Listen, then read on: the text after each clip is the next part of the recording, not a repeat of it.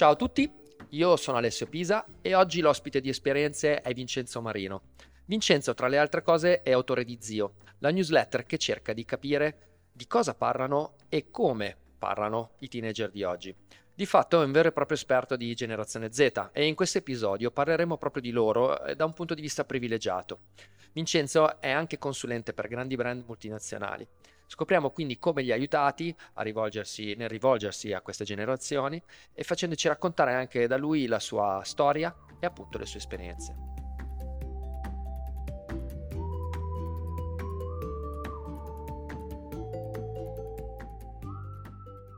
Vincenzo Marino ha 36 anni, vive a Milano ed è un esperto di marketing con una straordinaria competenza sulla Gen Z. Proprio questa generazione è oggetto infatti di studio della sua newsletter Zio, che cerca di capire di cosa parlano i teenager di oggi sui social media e non solo. Vincenzo ha collaborato anche con Esquire e Vice Italia, oltre ad essere consulente strategico per Red Bull. Oggi parleremo con lui dei valori della Gen Z e delle sue esperienze.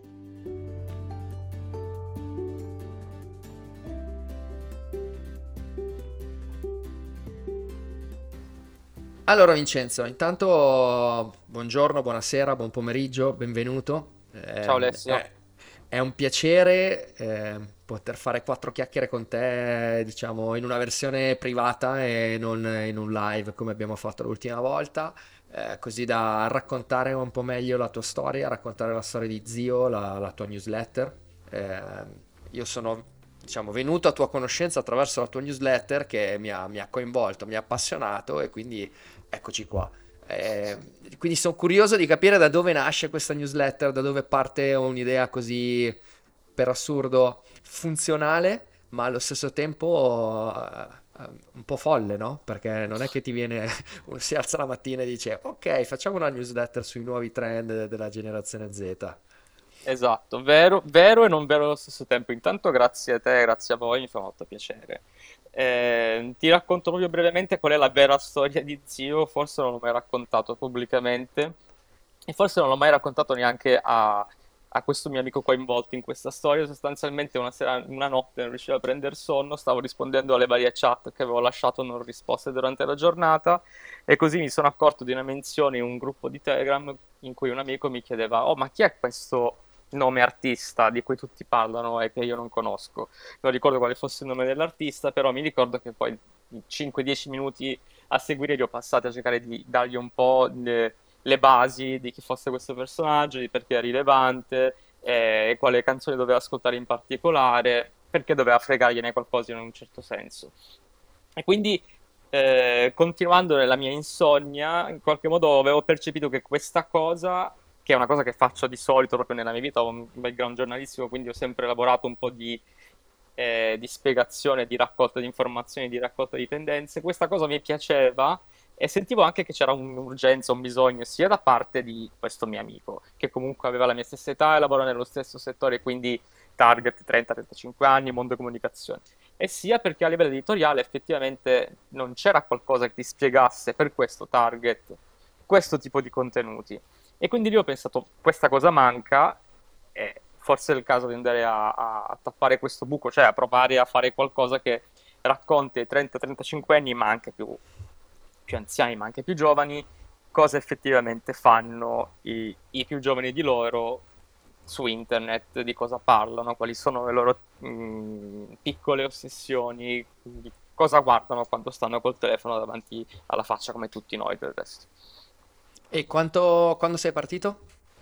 Sono partito tra novembre e dicembre del 2019. Io stavo lasciando il mio vecchio lavoro, avevo lavorato in Vice sia dal punto di vista strategico editoriale, video, sia dal punto di vista un po' più marketing negli ultimi tempi, per andare a lavorare in un mondo più puramente marketing. E quindi prima di fare questo switch di carriera volevo in qualche modo anche a livello personale tenermi una piccola parte della mia vita, una piccola porzione della mia produzione, delle mie idee, dandole un respiro più editoriale, più personale, quindi portarmi nel mondo del marketing comunque una passione che stavo coltivando professionalmente col giornalismo prima di cambiare lavoro.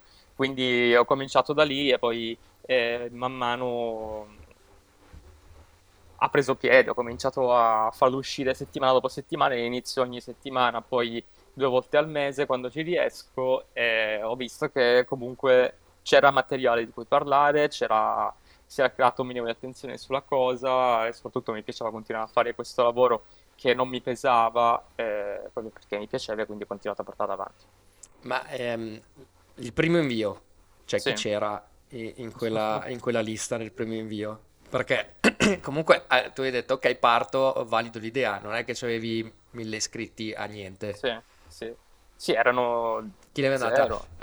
I tuoi familiari, gli amici, hai detto ok, no, faccio nessuno. Nessuno, te la sei autoinviata.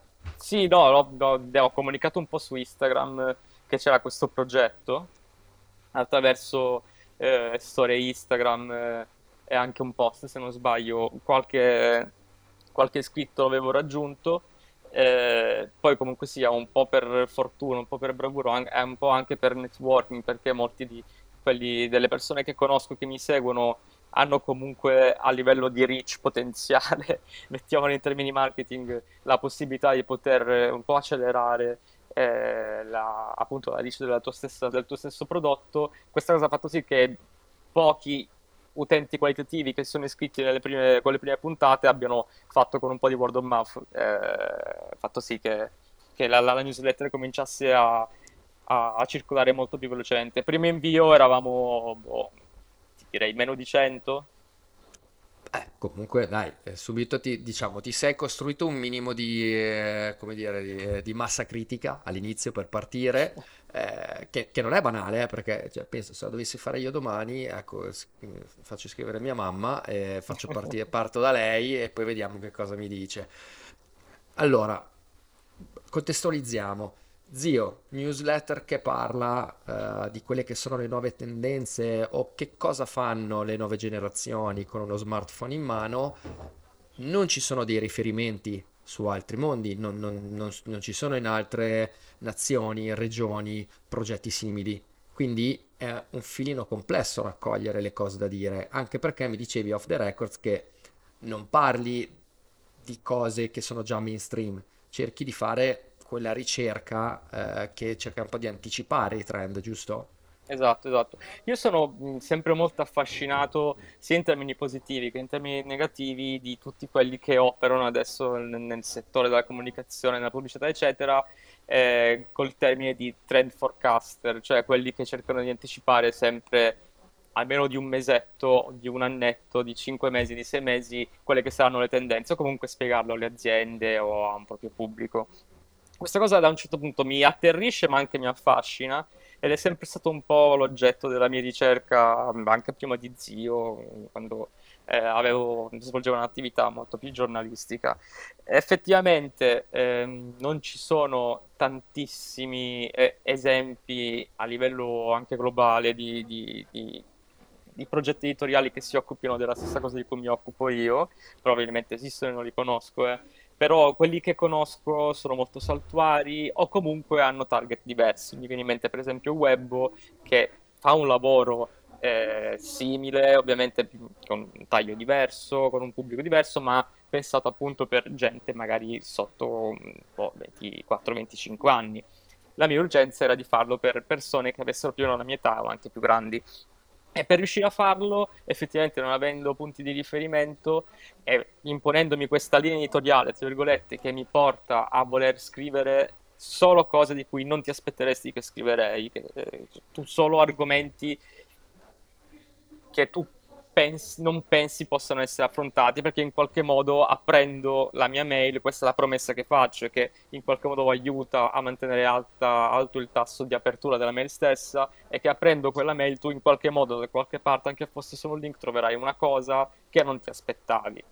Mentre al contrario, se magari io ti parlassi della ragazza che fa i TikTok parlando in corsivo, chiaramente il mio contributo sarebbe del tutto inutile, se non portato magari, declinato attraverso un tono di voce particolare, che è quello che cerco di dare sempre nelle mie newsletter. Quindi per fare questo chiaramente c'è bisogno, come dicevi tu giustamente, di un lavoro molto faticoso di ricerca, una rigida dieta mediatica che mi sono dato, che ancora adesso, dopo anni, consiste in, che ne so, un'ora di TikTok al giorno, un'ora di Twitch al giorno, la visione costante di tutti i video che sono in tendenza su YouTube, aggiornandolo più volte al giorno. Chiaramente passerà anche da altri canali, mi faccio anche un po' di Reddit, un po' di Discord, un po' di Twitter, per riuscire ad avere un po' il senso di quello che accade. Un pizzico di Instagram e via. È un pizzo di... Dai, Instagram lo do come base, tanto quello lo guardiamo tutti. Anche se su Instagram, devo essere onesto, ho messo il timer limitatore, non posso fare più di un'ora. Ah, perché, ancora? Beh, no, sì, bene, sì. Bene. Anch'io l'ho messo, però ho messo a 15 minuti, perché... Ah, no, sì, infatti. Sì, l'ho fatta un po' più rigida. No, non ci riuscirei a fare per 15 minuti, però...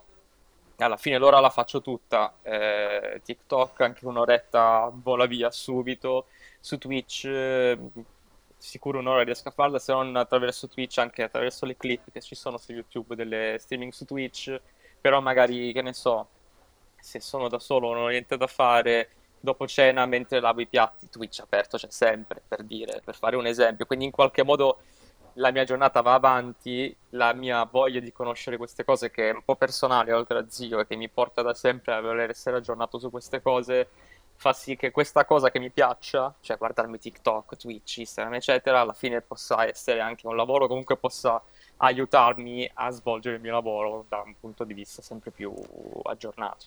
Però scusa, mi incuriosisce un sacco questa roba, perché questo non è il tuo lavoro, cioè tu questo non lo fai, chiedi una donazione ai tuoi iscritti e niente di più, quindi questa per ora è una tua passione che stai coltivando, e la dieta mediatica penso che tu, cioè, è molto rigida da quello che racconti, quindi avrai costruito un po' i tuoi schemi per alimentarla giorno dopo giorno, fino ad arrivare a diciamo quella che è la costruzione di adesso, perché casomai all'inizio sei partito un po' più con calma, con meno rigidità, oppure sei partito da subito così rigido, oppure era già così la tua dieta mediatica, esatto. Hai detto solo di unire hai solo unito i puntini. Esatto, era già così, ho solo unito i puntini. In realtà il grosso imbroglio che mi faccio è che se io continuo costantemente a tenere questa dieta mediatica, a beneficiarne non è solo Zio, ma un po' sia il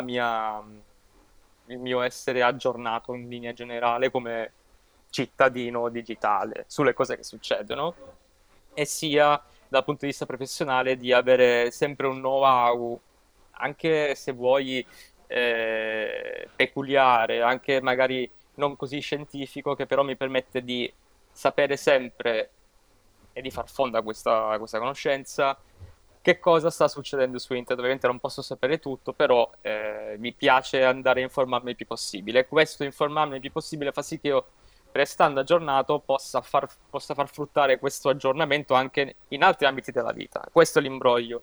Io mi aggiorno costantemente, tengo questa dieta mediatica perché mi serve per Zio, ma mi può servire anche nel mondo del lavoro. In questo momento io sono un consulente freelance e nei lavori nei vari clienti con i vari clienti con cui lavoro molto spesso faccio fondo a questo insieme di reference, di insight che raccolgo durante questa mia ricerca, e quindi in qualche modo, se da un lato dal punto di vista veramente economico mi fa andare in perdita, perché ovviamente lavoro sottratto al lavoro vero, ore sottratte a ore di lavoro vere, dall'altro punto di vista la prendo un po' come un aggiornamento costante che in qualche modo mi fa lavorare meglio, mettiamola così. Certo, ma ti aiuta anche a portare valore sia nel tuo lavoro che in tutte le cose che fai, perché soprattutto da freelance verrai, immagino, ingaggiato per portare un contenuto e un valore, e questo contenuto e valore rappresentati da quello che hai in testa sono poi il frutto di quello che della tua dieta, anche della tua dieta mediatica. Esatto, esattamente. Da questo punto di vista, Zio, facevi giustamente riferimento, non è una newsletter a pagamento. Mi è allenato in testa di farla diventare a pagamento, i lettori della mia newsletter lo sanno perché ho fatto un sondaggio pubblico nel quale tra le domande ho chiesto anche se magari avevano in animo a un certo punto di essere disposti a pagare qualcosa per leggere la newsletter in formato premium eccetera, però in questo momento e sicuramente per un bel po' di tempo vorrei tenerla in free, perché la cosa che diciamo che da un punto di vista di content marketing vorrei avesse la reach più ampia possibile, ma non tanto il contenuto quanto il progetto in sé, il progetto Zio, che ha un certo tipo di contenuto, un certo tipo di tono di voce, e quindi sfruttando la reach ovviamente posso andare a chiudere la newsletter solo dei lettori paganti. Poi ci sono, ovviamente i pensieri mi balenano in testa, possibilità di spin-off, di evoluzioni del progetto ci sono, in testa ce le ho, e magari un giorno ci arriverò, ma Zio come forma Zio, sia come cosa, newsletter che ti dice più o meno cosa stanno facendo alcuni dei giovani di oggi nel mondo digitale, raccontato sia un po' come spiegone, sia un po' come analisi critica. Continuerò a tenerlo così, lo lascerò sempre gratis. Cioè, sempre. Nella mia testa adesso c'è sempre gratis. Si vedrà, poi vediamo. Si vedrà. Poi dopo il mondo è bello perché varia, quindi esatto, tutto potrà cambiare. Senti, mi hai detto che fai questo anche perché nutri questa passione nell'anticipare un po' i trend. Mi racconti un trend o comunque un personaggio che sei riuscito ad anticipare? E una cosa che invece al contrario pensavi di riuscire a anticipare e poi si è svuotata? Allora, trend, cioè non mi piace definire anticipare i trend, perché in realtà nel momento in cui li racconto esistono già, semplicemente sono arrivato un paio di settimane prima rispetto a questa tendenza. Però sicuramente degli ultimi casi che mi viene in mente di un personaggio che magari sono andato a raccontare in particolare attraverso l'intervista, che mi piaceva molto riuscire a, perché mi piaceva molto riuscire a far raccontare questo personaggio attraverso le sue parole stesse, è quella l'intervista che ho fatto a King Ash, che è questo youtuber che ho intervistato all'alba dei primi 100.000 iscritti su YouTube, mi pare, era a aprile di quest'anno, del 2022.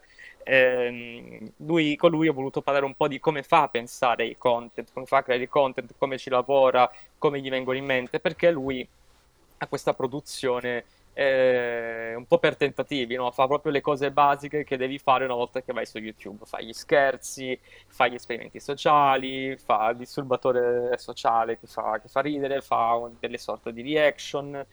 Questo suo provarci costantemente, parlando con lui poi ho capito anche per quale motivo ci prova, perché è affascinato di queste cose, lo ha portato non tante settimane dopo la mia intervista, ovviamente non grazie alla mia intervista, a raddoppiare, poi triplicare i suoi iscritti, a vedersi intervistato da Marco Montemagno, a cominciare a collaborare con Netflix, a cominciare a collaborare con Muschio Selvaggio di Fedez e Luis Sal. Insomma, da lì in poi, quindi diciamo da giugno in poi, la sua figura è cominciata a emergere e a essere raccontata anche dai giornali più mainstream. C'è un articolo su di lui sul Corriere della Sera, ne ho visto citato anche in molte altre testate. Per dirti non l'esempio più lungimirante, neanche quello più luminoso, però l'ultimo che mi viene in mente è sicuramente quello di King Ash, che ho avuto la fortuna di intercettare, ho avuto la fortuna di parlarci un po' prima che diventasse ancora più rilevante. Adesso viene raccontato da Webbo stesso, che è la testata di cui parlavamo prima, che è un po' il punto di riferimento generazionale per quanto riguarda cosa non va e cosa va su internet, citato da Webbo appunto come lo youtuber del momento qualche settimana fa. Ok, e invece dall'altra parte un personaggio o comunque un trend che pensavi sarebbe da lì è poco esploso e poi alla fine è imploso? Questa è una domanda interessante, perché sai cosa? Su internet... del cumuiammo. Esatto, esatto. No, il fatto è che su internet nel momento in cui cominci a vedere 2 o 3 o 4 video simili e cominci a unire i puntini, a pensare sia una tendenza, nella tua testa il meccanismo non è una cosa scientifica, però molto spesso me la si racconta così e me la racconto così anch'io. Nella tua testa il meccanismo è che quella cosa l'hai vista 3 o 4 volte e comincia a essere una tendenza, però magari sono solo 3 o 4 volte che tu vedi quella cosa diventare tendenza, che deve diventare una catena, che poi non è detto che diventi una tendenza. Quindi quello che cerco di fare io su Zio sempre non è semplicemente dirti i ragazzi parlano in corsivo, okay, perché non è vero. C'è una TikToker che ha preso una tendenza che va avanti da un paio di anni su TikTok e con lei è diventata mainstream, ma i ragazzi non parlano in corsivo, per citare l'ultimo caso, è semplicemente una delle TikToker più famose in questo momento, che ha cominciato a usare questo come content, questo è il suo format. Questa cosa, se io l'avessi raccontata su Zio, non avrei potuto sostanziarla, una cosa tipo i giovani parlano in corsivo, perché non ho un dato che mi dice questa cosa, c'ho una persona che fa questi video. Okay. È una tendenza, un meme che ricorre da tempo, però non è una tendenza. Allo stesso modo, quindi, su Zio, ogni volta che parlo di qualcosa, io faccio sempre una premessa numerica, c'è sempre un insight, un dato, un qualcosa che ti faccia capire che questa cosa è effettivamente una tendenza. Mm-hmm. Quindi tutte le altre, quelle di cui non parlo molto spesso, mi suonano come tendenze e non lo sono, quindi potrei dirti che sono un po' tutte e nessuna, perché non c'è la bollinatura di tendenza, però nel momento in cui vado a raccontartela di base voglio partire da un dato, da una cosa precisa che ti fa dire ok, questa cosa qui è diventata una tendenza, perché ha raccolto questo milione di views, perché è stata citata in TV su Masterchef, e perché e i giovani per strada hanno le magliette, si mettono i brillantini in faccia come i ragazzi di Euforia, cioè insomma deve essere una cosa tangibile che ti renda qualcosa tendenza. Comuiamo, per esempio, quello che citavi tu, quello della capra, è stata effettivamente una tendenza, perché nel momento stesso in cui ti accorgi che vedi una capra, come mi è capitato, ti viene da dire istintivamente sì. Ma non è in quel momento dici ok, è entrato nella cultura popolare. Mi basta vedere il numero di views che ha fatto, il fatto che è andato alle Iene, il fatto che è andato a Striscia la Notizia. È più una fiammata quella. In quel caso, esatto, è più una fiammata. È una meteora, come lo potrebbero chiamare in ambito boomer, diciamo. Esatto, così come ne abbiamo avute tante negli ultimi mesi, ce ne saranno tante ancora. Non c'è davvero tanto di ciò che succede su internet, che poi è destinato a restare giornalmente. Ce ne sono tante di cose, ma quelle di cui parlo io di solito sono quelle che mi piace raccontare, le cose che sono anche delle fiammate, però dando a queste cose un punto di vista critico, un'analisi un po' più approfondita, faccio sì che queste cose di cui parlo poi abbiano una loro longevità. Nel momento in cui parlo di Emanuele, la sua capra, sì, non ti parlo solo di lui, ma ti parlo del fatto che la viralità ti permette di diventare famoso in un istante e perderla subito l'istante dopo, ma allo stesso tempo di vivere delle vite un po' distopiche, non riesci a uscire di casa perché c'è la gente sotto il portone che ti chiede un video e cose di questo tipo, cioè sempre un aspetto un po' laterale. Alla fine aveva ragione Andy Warhol, alla fine praticamente esatto. Tutti avranno il loro quarto d'ora di celebrità, ma... Senti, tu hai fatto un percorso che ormai dura 2 anni e mezzo, più o meno, qualche cosa in più, dove sicuramente avrai imparato o ti sarai portato a casa un sacco di lezioni. Qual è l'esperienza principale che ti porti a casa? Allora, l'esperienza principale direi che io ho un rapporto molto, molto diretto e molto continuativo con i miei iscritti. Ricevo spesso risposte direttamente alla mail che ricevono in inbox con la newsletter, alcune volte anche in DM su Instagram, su Twitter, e ci parlo molto, e alcune volte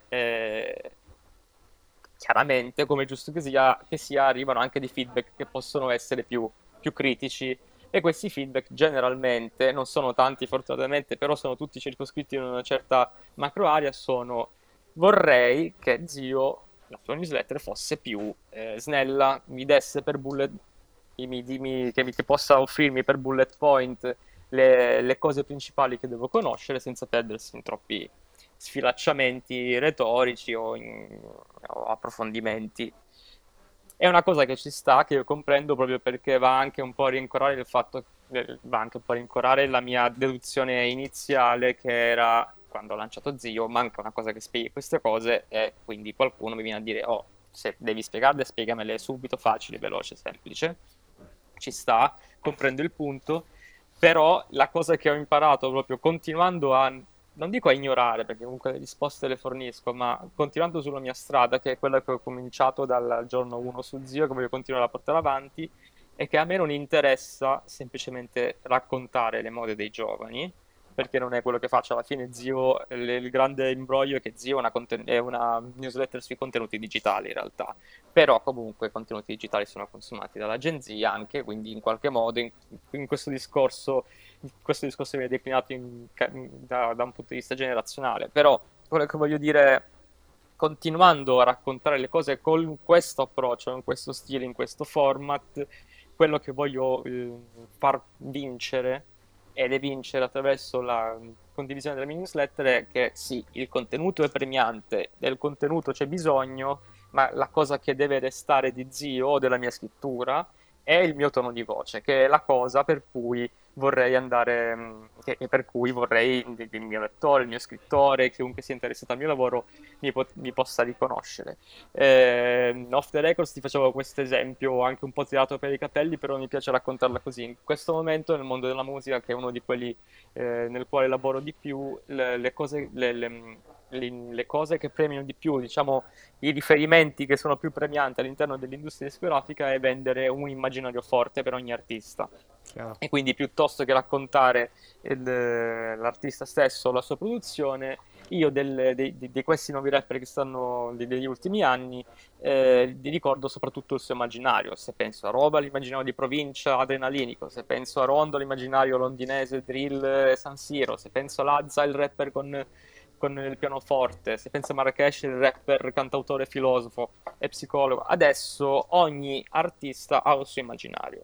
Questo non perché paghi nel mondo dell'arte, perché penso paghi nel mondo dei contenuti. È nel mondo dei contenuti in cui anche io, in qualche modo, attraverso Zio sono, voglio raccontare un immaginario. Il mio immaginario non deve essere la Gen Z, che al momento ovviamente anche è, ma che domani diventerà generazione alfa, dopodomani arriverà un'altra newsletter che si chiama Nonno, che è meglio della mia, eccetera. Ma il mio immaginario è, su Zio le cose vengono raccontate in questo modo.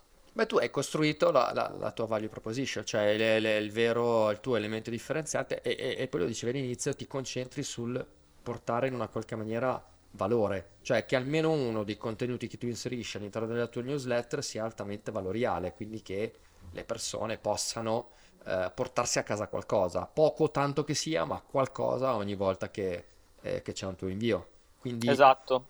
C'è una costruzione che non è semplice, anche quando esplorerai i contenuti nella tua dieta mediatica, al netto di quelli che sono, diciamo, i tuoi KPI intangibili per capire cosa è più o meno trend, ci saranno anche quegli elementi che ti permettono di capire cosa può essere effettivamente o meno di valore, più o meno di valore per la tua prossima newsletter.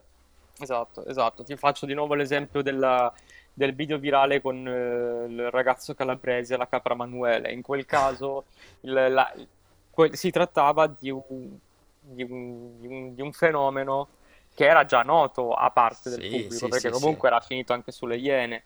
Il valore aggiunto è stato fare l'analisi su, come dicevo prima, cosa vuol dire al giorno d'oggi essere super virali per qualcuno, essere totalmente sconosciuti per altri nello stesso momento, perché nello stesso momento tu magari c'hai il ragazzino tredicenne che impazzisce quando vede la capra Emanuele e vuole farci un selfie, ma suo padre che non ha idea di chi sia. E questa cosa ha fatto sì che mi ha portato a parlare del fatto che non esiste più una cultura condivisa dal punto di vista della cultura popolare di massa, del fatto che non esiste più un palinsesto condiviso fra tutti, quindi ognuno ha il proprio consumo, e allo stesso tempo questo fa sì che una persona non sa davvero se è famosa o meno, perché va al supermercato, non viene riconosciuta, ma intanto su internet ha 2 milioni. È tutto quello che poi ne può derivare. Quindi il valore aggiunto in questo caso è: magari non conoscevi questo caso, te l'ho raccontato; lo conoscevi, ti ho dato un'analisi critica. E questa è la coppia che cerco di portare avanti volta per volta su Zio, in modo tale che un po' ci sia questo strano equilibrio fra servizio, tono di voce, svaglione personale e anche un po' di contenuto di critica, diciamo, analisi critica della situazione. Come, insomma, tu sei comunque, rientri nella generazione dei millennial, no? Sì. E comunque tra generazione millennial e la Gen Z c'è una grossa differenza, c'è un grosso stacco, banalmente anche diversità di canali utilizzati, modalità di anche la tipologia di formati utilizzati è completamente diversa da quelli che diciamo la nostra generazione, perché anch'io sono un po' border sui millennial, rispetto alla generazione della Gen Z viene utilizzata. ci sono delle differenze sostanziali che tu noti tra le due generazioni, non solo come utilizzo dei canali digitali, ma anche approccio a questi e centralità che casomai il digitale ha nella loro vita, perché c'è una centralità completamente diversa tra l'utilizzo del digitale per un millennial piuttosto che uno della Gen Z.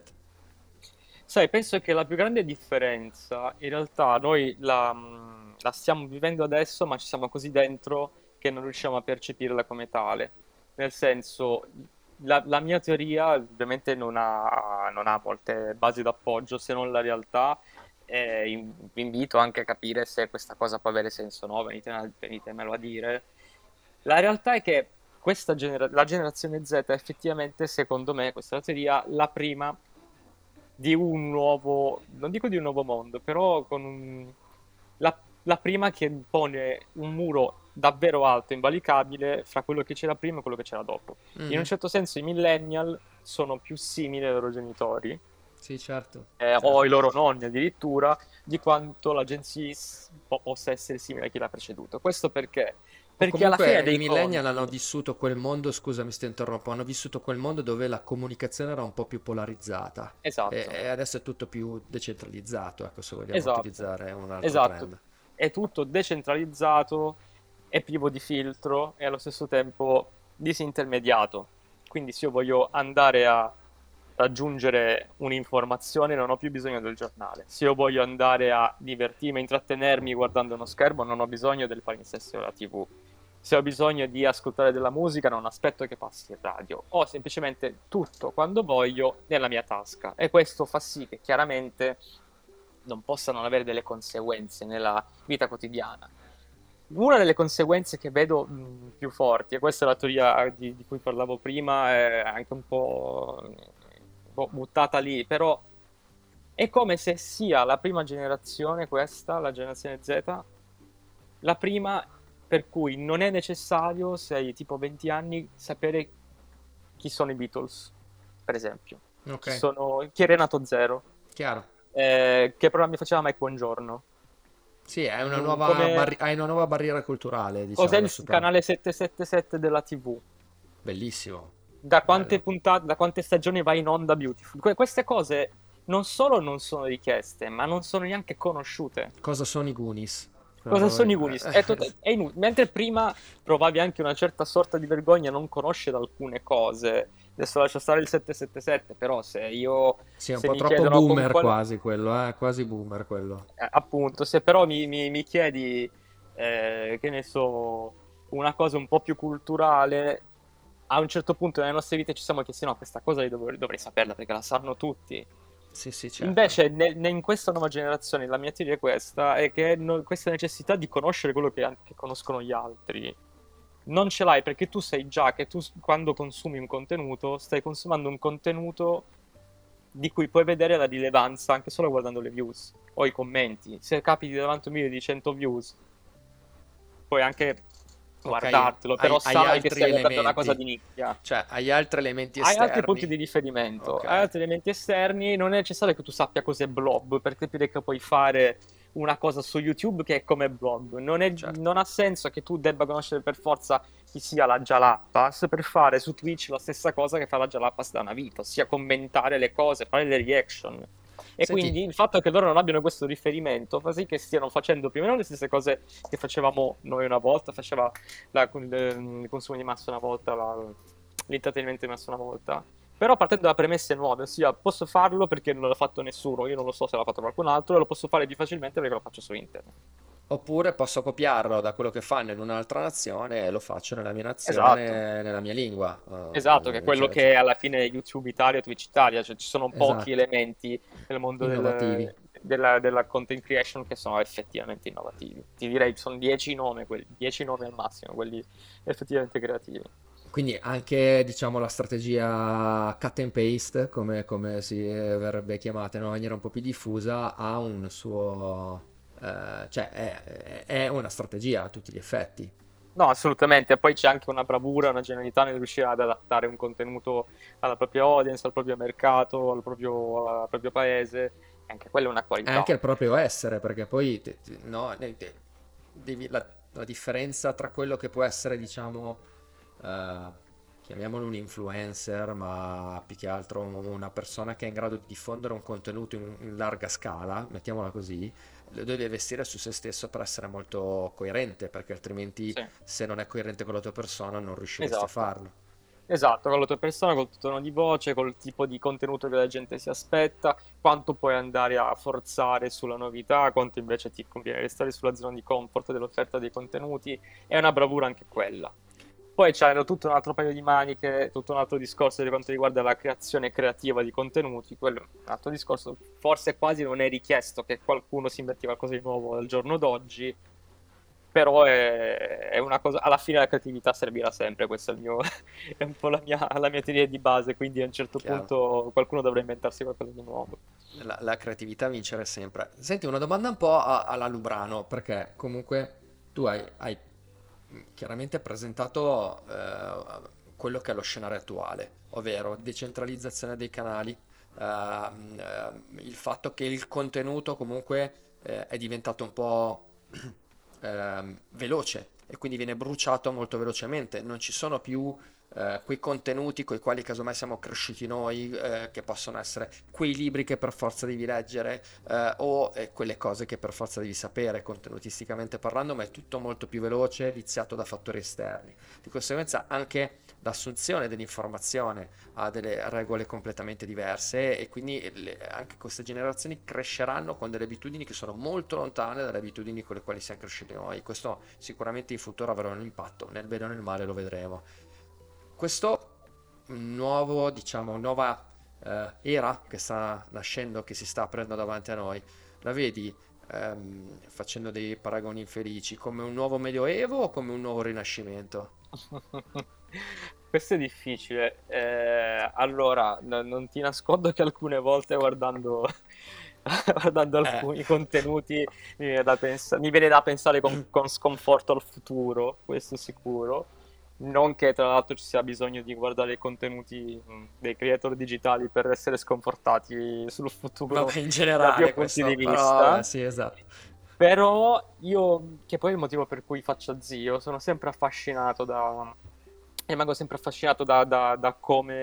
cosa una persona si può inventare per diventare rilevante, e quindi dove va a pescare le idee, dove va a pescare gli spunti, cosa fa per mettere a terra queste idee. E il fatto che questa cosa alla fine, come dicevo prima, premierà sempre, perché qualcuno che fa qualcosa di nuovo alla fine vince. Se si porti una cosa nuova che funziona, vinci. Questo è un po' il mercato, come funziona il mercato. È una cosa che mi fa sempre pensare in chiave ottimistica dal punto di vista dei contenuti al futuro. Okay. Sarà difficile continuare a essere sempre ottimisti nel momento in cui ti accorgi che magari l'attention span è sempre più basso. Quando fai video devi ricordarti di mettere quelle 2 o 3 cose nei primi 5 secondi che catturino l'attenzione, che però magari non c'entrino niente col resto, che però servono un po' da paraculata per acchiappare gli occhi dei più giovani.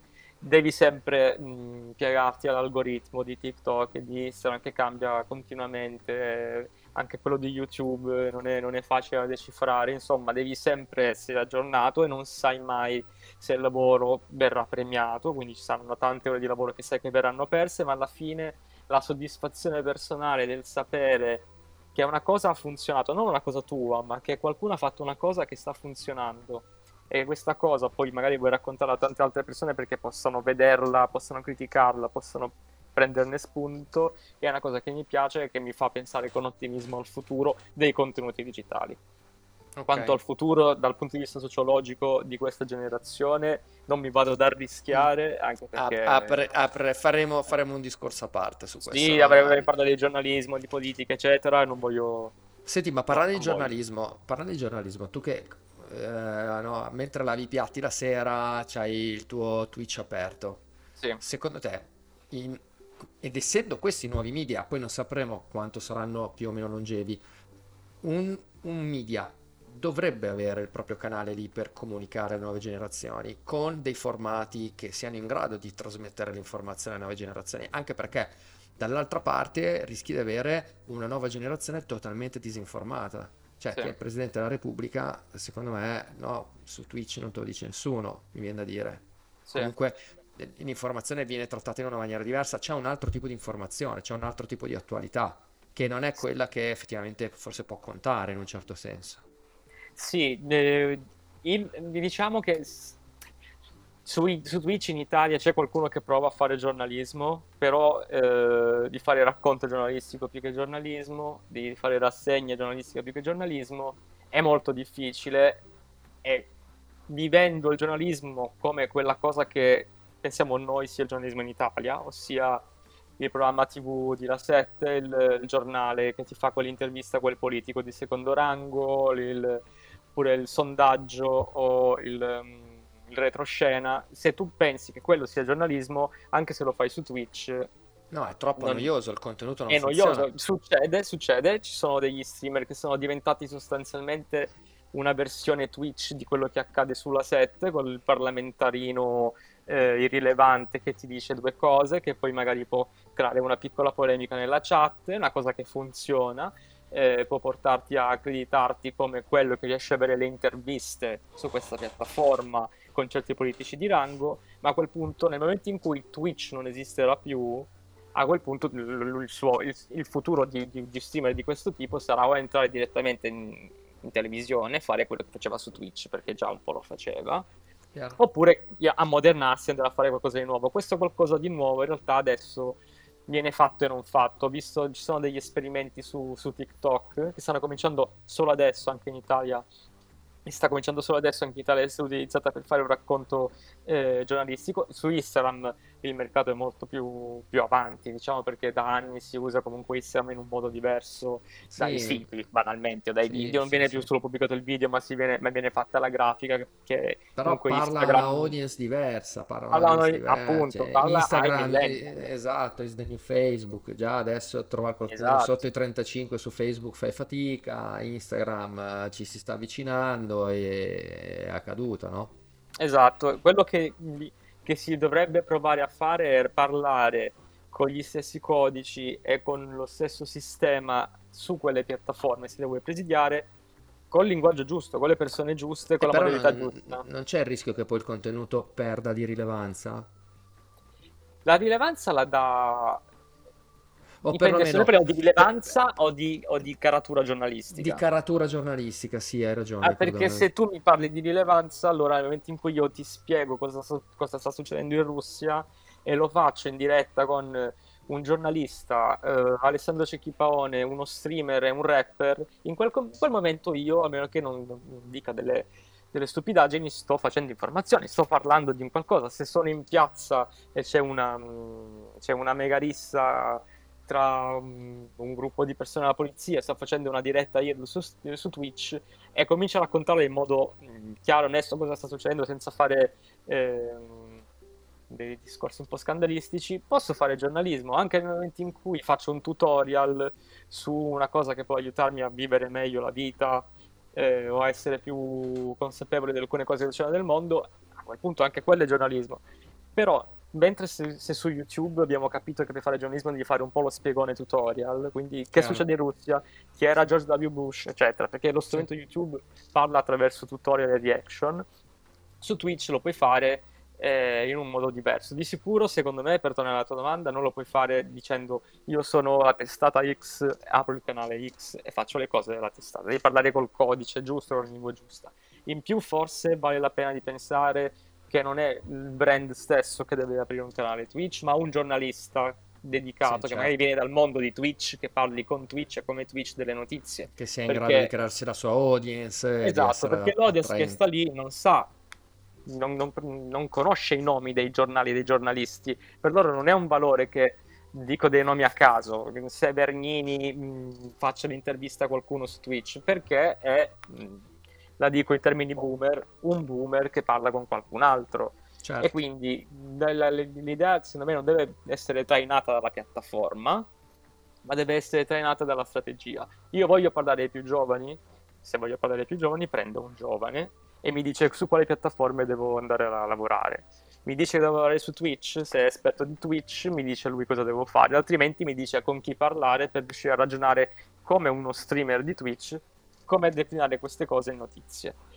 Ovviamente è più difficile farlo che dirlo, non ci sono molti esperimenti in questo senso, ci sono esperimenti su TikTok, dicevo, sì.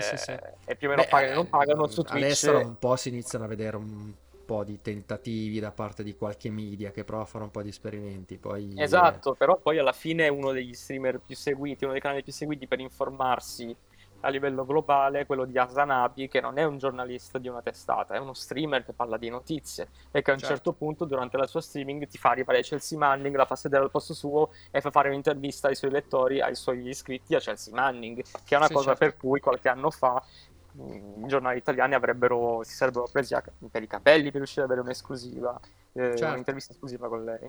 Certo. Senti, non dilunghiamoci oltre, perché altrimenti potremmo stare 2 giorni a parlarne, ma anzi sarei per chiederti, un po' andando in conclusione, dove ti possono trovare le persone, da quando ripartirà la tua newsletter, perché adesso l'hai sospesa un attimo, in via di ristrutturazione, e da quando ripartirà quindi la tua newsletter? Ok, allora, per trovarmi ho comprato il dominio vincenzomarino.it, quindi è molto facile. Ed è già un grasso. Quindi vincenzomarino.it, in realtà su Instagram mi trovate come Vincenzo con la W, la Y al posto della V e della I. Sempre complicatissimo, ma quando l'ho pensato mi piaceva, in realtà poco utile.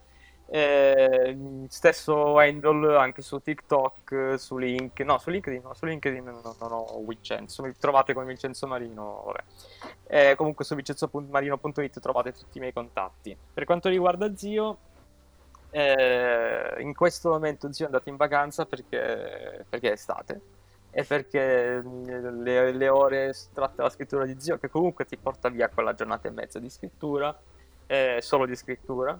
Le sto dedicando a altri progetti correlati a Zio, di cui spero di poter parlare nei prossimi mesi. È troppo presto per parlarne, però stiamo ragionando.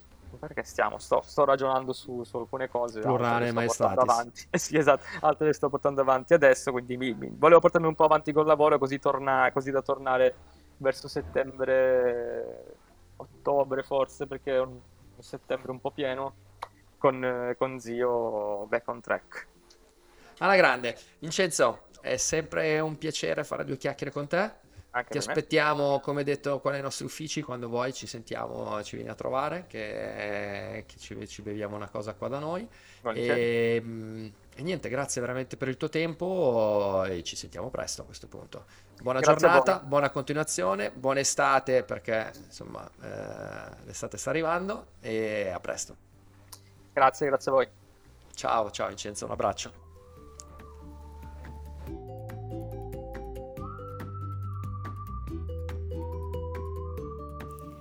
Hai ascoltato Esperienze, il podcast di Instilla dedicato alle storie di imprenditori e persone che vogliono cambiare le cose. Per saperne di più visita instilla.it/esperienze.